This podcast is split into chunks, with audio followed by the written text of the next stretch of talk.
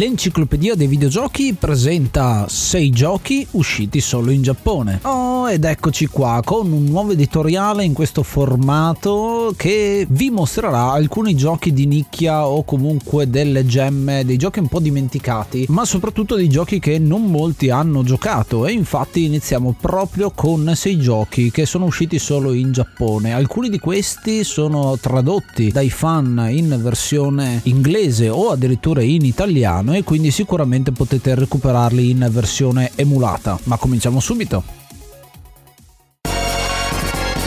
Se si parla di Giappone negli anni 90 sicuramente vi verrà fuori un genere, i giochi di ruolo e infatti un altro gioco della Square che è abbastanza sottovalutato da molti si chiama Live Alive o Live Alive ma veramente viene detto in tante maniere diverse. Uscito per il Super Famicom nel 94, un RPG con un sistema di combattimento molto diverso dal solito con una scacchiera vera e propria in cui ci potremo muovere e soprattutto soprattutto sette capitoli diversi ambientati in diversi periodi storici. Partendo dalla preistoria e passando per l'antica Cina, ci fermeremo anche nel Giappone feudale, nel vecchio West, nei giorni presenti, in un futuro prossimo e in un futuro distante. Ciascuno di questi ha un protagonista diverso e avendo finito ciascuno degli scenari verrà sbloccato un ottavo capitolo ambientato invece nel Medioevo europeo per poi finire con un capitolo finale d'apoteosi che va a legare i fili di questa matassa di trame che si intrecciano. L'ho trovato molto interessante perché va a mescolare tanti stili diversi, anche proprio di font che vengono utilizzati all'interno del gioco, ma anche di meccaniche. Abbiamo un ninja e quindi sarà più stealth quella parte, avremo delle cose un pochino più complesse nel futuro, soprattutto quando utilizzeremo anche i cyborg e appunto nella preistoria invece un combattimento molto più semplice, addirittura con un capitolo dove non c'è nessuna parola perché non è ancora stata inventata e i protagonisti si esprimono ad emozioni. Molto interessante come venga miscelato tutto poi nel capitolo finale, quindi sicuramente un titolo da non perdere. Peccato che non esista ancora una traduzione in italiano, però almeno la traduzione fan in inglese è sicuramente godibile se sapete la lingua.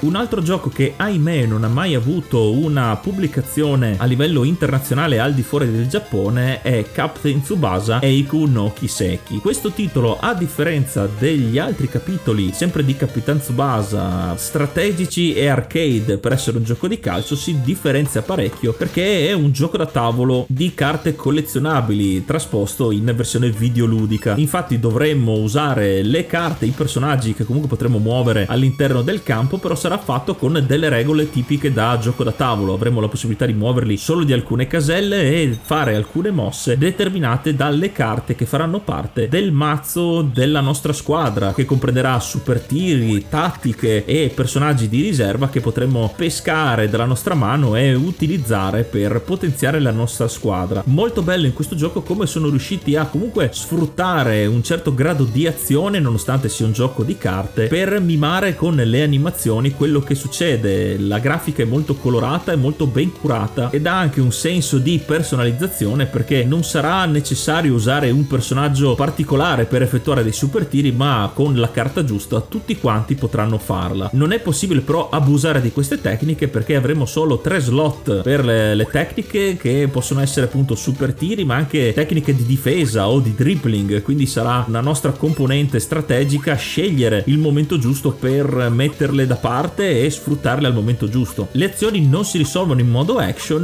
ma sempre con il valore delle carte, perché ogni carta ha un suo valore dall'1 a 8 e sommate alla caratteristica del giocatore che intraprenderà l'azione di contrasto, che sono tiro, dribbling e difesa, contrapposto all'avversario, ognuno punterà una carta differente che verrà rivelata e appunto sommata permetterà a chi ha il punteggio maggiore di vincere lo scontro. E quindi sta anche ai vari giocatori gestire al meglio il mazzo, perché magari una tecnica molto utile però con alto valore, col valore 8, sarà un rischio metterla a disposizione perché in un duello di gioco magari non avremo la carta abbastanza alta per superare l'avversario, quindi fa parte anche di un metodo di calcolo e quindi bisognerà dosare bene anche se il gioco mette a disposizione un'arma segreta perché si può bluffare. Infatti se un valore 1 verrà contrapposto a un valore 8 ci sarà il cosiddetto miracle miracolo e la carta da 1 batte la carta da 8. Quindi è un mind game, è un gioco di sotterfugi perché le carte non vengono rivelate finché tutti e due non avranno scelto che carta utilizzare. Le varie modalità che compongono questo gioco sono molteplici, dalla sfida amichevole tra squadre già prefatte composte dalle carte a disposizione di base al campionato vero e proprio con le squadre della Serie A giapponese, dalla J-League, perché questo gioco comunque essendo di Captain Tsubasa segue l'andamento del fumetto, infatti ci saranno i giocatori protagonisti della saga che saranno nelle varie squadre dove effettivamente giocheranno da professionisti e quindi non avremo tutta la squadra al completo a meno che non sceglieremo la nazionale, quindi sarà anche interessante portare avanti delle storie ma anche inventarsele perché appunto ogni campionato diverso possiamo crearlo come vogliamo, in base alle carte che sbloccheremo partita dopo partita e ai personaggi che sbloccheremo partita dopo partita. Oltre a queste modalità, come detto, c'è anche quella di scegliersi la nazionale ma anche di farsi la squadra personalizzata per dare vita a sfide all star di tutto rispetto, comprendenti anche non solo i giocatori della serie di Captain Tsubasa ma anche proprio i giocatori della J-League degli anni in cui è uscito questo gioco, quindi anche giocatori famosi. La possibilità di sbloccare diverse squadre pregenerate sarà da scoprire perché partendo dal classico vinci la partita vinci il campionato ci sarà anche perdi il campionato o arriva ultimo, una rigiocabilità sempre nuova a discapito però di una lunghezza abbastanza tediosa se vogliamo fare un campionato perdendo tutte le partite può essere abbastanza snervante però tutto questo varrà la pena per sbloccare veramente tutte le carte perché sono veramente tante siamo quasi a 400 forse di più carte sbloccabili per completare al 100% questo gioco. E in più ovviamente a appassionati di giochi di Capitan Tsubasa non può mancare nella collezione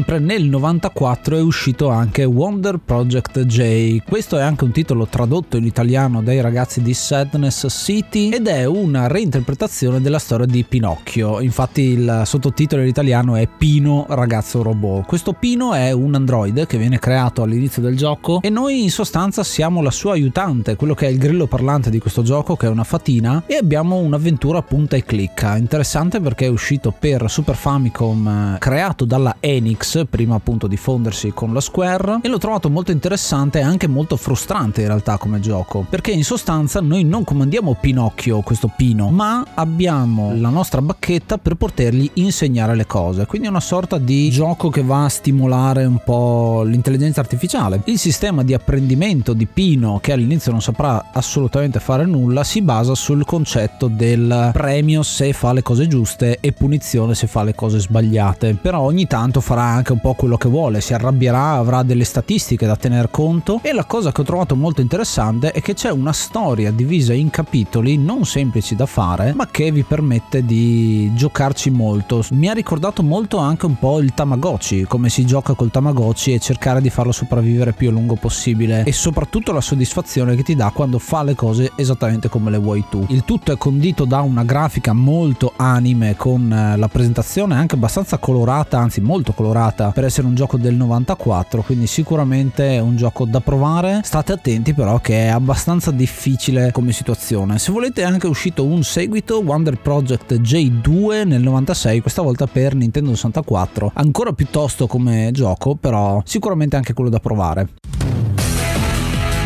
Altro titolo che non ha visto una trasposizione al di fuori del Giappone è Jump Ultimate Stars, uscito per Nintendo DS ed è un picchiaduro platformer in 2D che comprende tutti i personaggi di fumetti pubblicati sulla rivista Jump giapponese, che ad esempio in Italia fanno parte, hanno le loro collane apposta, invece lì c'è proprio una rivista, una pubblicazione che comprende vari capitoli di più storie. Il roster di questo gioco è veramente veramente vasto perché oltre ai personaggi che potremo impersonare direttamente ce ne saranno tantissimi di supporto, un po' come i personaggi striker all'interno della serie di King of Fighters. Il gioco è una via di mezzo tra un picchiaduro 2D a incontri e la serie di Smash Brothers perché ci saranno anche più avversari contemporaneamente all'interno di una schermata di gioco con varie piattaforme, tutte quante a tema vario rispetto ai personaggi del gioco. Cosa bella che la storia e le missioni faranno parte di una raccolta di fumetti, vedremo proprio le pagine del fumetto dove i vari personaggi che decideremo di utilizzare e che sbloccheremo durante il gioco comporranno le pagine di questo manga. È un sistema a slot perché i personaggi più forti occuperanno più spazi, avranno una vignetta più grande, quindi dovremo bilanciare bene se utilizzare un personaggio forte e tanti deboli oppure usarne alcuni di medio valore però per essere più equilibrati. Molto interessante, non banale, anche se preclude il fatto di usare tutti i personaggi preferiti che ovviamente sono i più forti. La colonna sonora è composta da tracce tipiche dalle sigle generalmente dei cartoni animati presi da queste serie di fumetti. Il gameplay è abbastanza standard, avrà, ogni personaggio avrà un'abilità particolare che lo contraddistingue dagli altri. Infatti ci saranno personaggi più di supporto, personaggi che ci permetteranno di colpire a distanza con dei proiettili o personaggi che saranno molto più efficaci a distanza ravvicinata. Davvero un gran bel titolo che è un peccato che non abbia mai ricevuto una traduzione perlomeno in inglese, perché per la storia che c'è ricorda molto quei cartoni animati dove ci sono eh, i cameo, comunque le collaborazioni collaborazioni tra varie serie, la storia che comunque a suo modo è divertente, è davvero un peccato non potersela godere a pieno. Successivamente però usciranno versioni in 3D per le console di generazione future che però avranno un minimo di adattabilità al linguaggio internazionale, quindi hanno messo una pezza a questo, questa grande mancanza davvero che è questo Jump Ultimate Stars.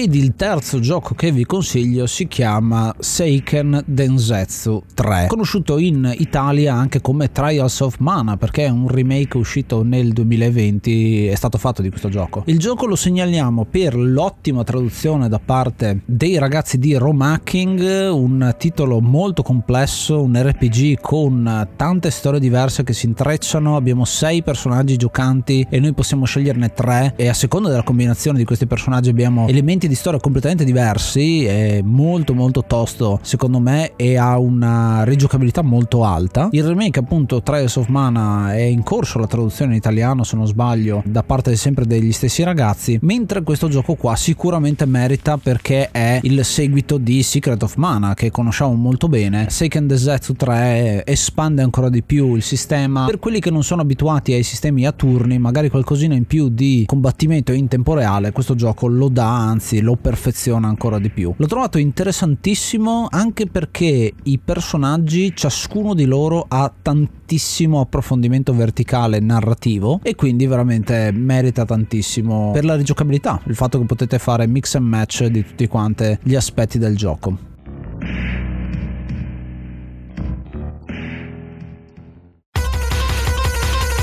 Dopo il grande successo di Earthbound, grande capolavoro per Super Nintendo, ci si aspettava che anche il capitolo successivo avrebbe avuto una distribuzione a livello mondiale e questo però non è successo. Infatti Mother Tree, che è l'ultimo gioco che voglio portare per questa rubrica, non ha mai visto una pubblicazione al di fuori del Giappone, nonostante il successo del suo predecessore. Questo gioco prende molto dalle meccaniche del gioco precedente soprattutto il sistema di combattimento di questo RPG che è stile prima persona nei combattimenti un po' alla Dragon Dragon Quest dove vedremo solo i mostri sullo schermo mentre noi avremo i comandi da fuori se vogliamo dire e che ne condivide una storia avvincente molto articolata ma anche molto molto seria. I temi di questi giochi generalmente sono molto introspettivi e molto anche pesanti come tematiche. Infatti in Earthbound c'è anche un certo alone di sacrificio perché i personaggi sono sì giovani però crescono molto in fretta e si trovano a avere delle decisioni importanti da da fare e questo terzo gioco non è da meno perché anche qui i nostri protagonisti inizialmente i due gemelli della saga e poi seguiti da componenti della loro famiglia che li aiuterà nella storia si troveranno di fronte a delle scelte non facili e anche degli imprevisti che sarà duro affrontare come ad esempio in questo caso viene affrontata la perdita di familiari e anche una certa alienazione un certo sconforto nel non poter fare niente per salvare queste persone. Tematiche che sono già state introdotte in alcuni RPG però in questo caso qui viene enfatizzato parecchio ed è una cosa che è molto interessante anche se molto triste quindi non è proprio un gioco da giovanissimi però il fatto che sia così maturo fa davvero storcere il naso perché non sia mai stata fatta una traduzione ufficiale. Ci sono però delle traduzioni amatoriali o di team di sviluppo che si occupano di queste traduzioni che però ne hanno permesso l'uscita eh, dal Giappone. Un altro dei motivi per il quale questo gioco non ha mai visto oltre i confini del Giappone è stato anche il lungo periodo di sviluppo probabilmente per renderlo all'altezza del suo predecessore cosa che però ha decretato inesorabilmente il fallimento dell'esportazione perché doveva uscire inizialmente sempre per il Super Nintendo e poi per il Nintendo 64 e alla fine è uscito solamente per Game Boy Advance. Davvero un gran peccato perché questo gioco veramente meritava un successo migliore e un'accessibilità migliore